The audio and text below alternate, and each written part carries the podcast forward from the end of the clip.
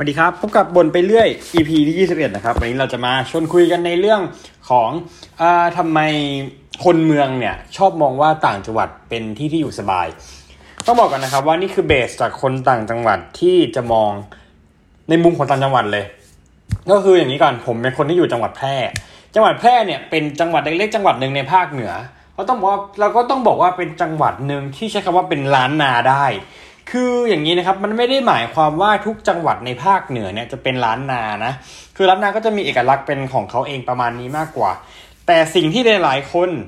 โดยเฉพาะคนกรุงเทพเนี่ยพยายามยัดเยียดให้ว่าต่างจังหวัดมันสวยหรูมันดูดีมันไม่ต้องใช้เงินเยอะแท้จริงแล้วมันเป็นยังไงเรามาดูกัน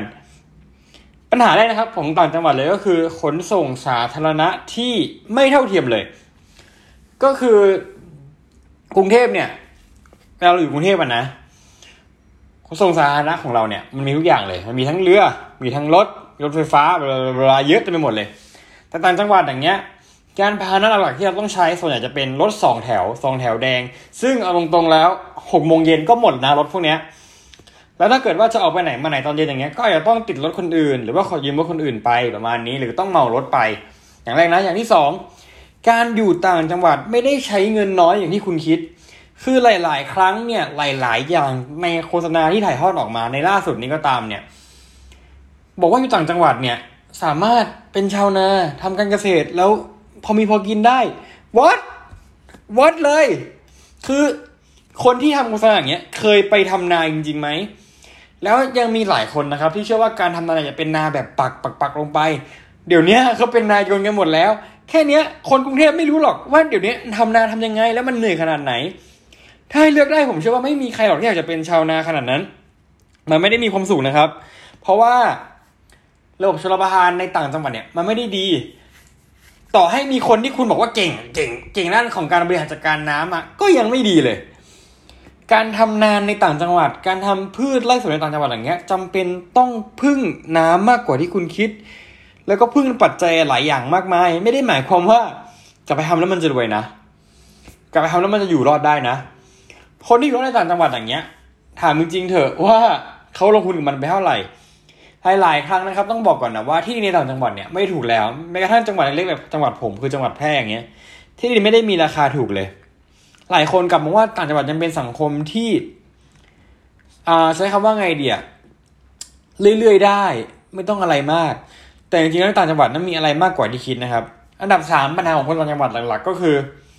การที่เราได้ผู้นำที่แบบไม่มีความเข้าใจเกี่ยวกับท้องถิ่นเลย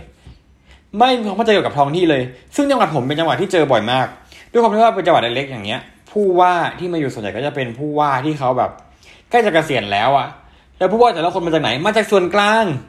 ซึ่งตรงๆแล้วเนี่ยจังหวัดเราเนี่ยไม่ได้อยากจะได้คนที่มาจากส่วนกลางมาเพื่อบริหารจังหวัดตัวเองหรอกแน่นอนเขาไม่เข้าใจวัฒนธรรมล้านนาเขาไม่เข้าใจวัฒนธรรมของความเป็นแพร่เขา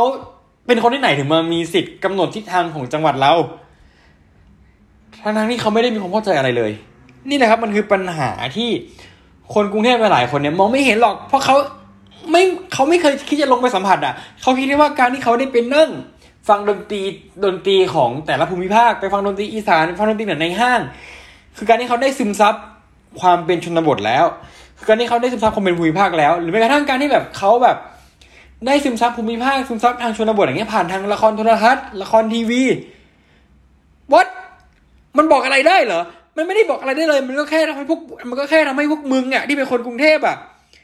สำเร็จความใคร่ทางความอยากจะเป็นความชนบทเฉยๆเว้ยมันไม่ได้ทำให้แบบมึงเข้าใจจริงๆอ่ะมึงไม่เคยลงไปอยู่แบบพวกกูอะไรอย่างเงี้ยเออต้องบอกก่อนนะว่านี่คือมองคนต่างจังหวัดที่มองแต่คนกรุงเทพเลยนะว่าคนกรุงเทพอย่างเงี้ยเป็นคนที่หลายๆครั้งเนี่ยเป็นคนแบบชี้นิ้วใส่คนอื่นแต่กับตัวเองตัวเองแบบไม่เคยจะเข้าใจถึงพื้นฐานของความต่างของแต่ละภูมิภาคแต่ละท้องที่เลยอืมนี่คือสิ่งที่แบบเราต้องไปถกกันเยอะมากเลยนะว่าจริงๆแล้วเนี่ยต่างจังหวัดอย่างเงี้ยเขาต้องการอะไรท้องที่นั้นเขาต้องการแบบไหนไม่ใช่คุณชี้ชี้ว่าเอ้ยมึงต้องอย่างนี้มึงต้องอย่างนี้มึงต้องอย่างนี้นะมึงต้องอย่างนี้ถ้าอย่างเงี้ยบอกเลยว่าปัญหามันจะไม่ถูกแก้คนต่างจังหวัดก็ยังจะดักดานหรือโง่กว่าคนกรุงเทพต่อไปในบางในในบางมิตินะแต่เราก็ต้องบอกก่อนนะว่าคนต่างจังหวัดหลายคนก็ไม่ได้โง่ แต่เขาก็อาจจะไม่ได้ฉลาดมากเพราะต้องยอมรับอย่างหนึ่งว่าการศึกษาส่วนใหญ่ของคนต่างจังหวัดที่เราเรียนกันอยู่ทุกวันเนี้ยเป็นการศึกษาที่ถูกกำหนดมาจากคนส่วนกลางซึ่งอย่างกับผมเนี่ยผมเป็นล้านนาอย่างเงี้ยเราจะเป็นหรือว่าให้ต้องเรียนประวัติศาสตร์สุโขทัยอยุธยากรุงธนอะไรอย่างเงี้ยเฮ้ยทำไมเราถึงไม่รู้ว่าสงกรานต์ที่แพร่ทำไมต้องจัดวันที่สิบเจ็ดทำไมเราถึงไม่รู้ว่าประเพณีนี้ของภาคเหนือถึงต้องทำแบบนี้แบบนี้แบบนี้แต่เรากลับแม่งรู้ประเพณีหาอะไรที่แบบคนภาคกลางแม่งยัดเยียดมาให้เราอ่ะมันใช่เรื่องไหมเออเนี่ยลองไปคิดดูนี่คือประเด็นที่ใหญ่มากเลยนะที่แบบไม่เคยได้รับการแก้ไขมาก่อนเลยโอ้เหนื่อยพูดแล้วเหนื่อยมากก็พอก่อนไม่ไหวแล้ว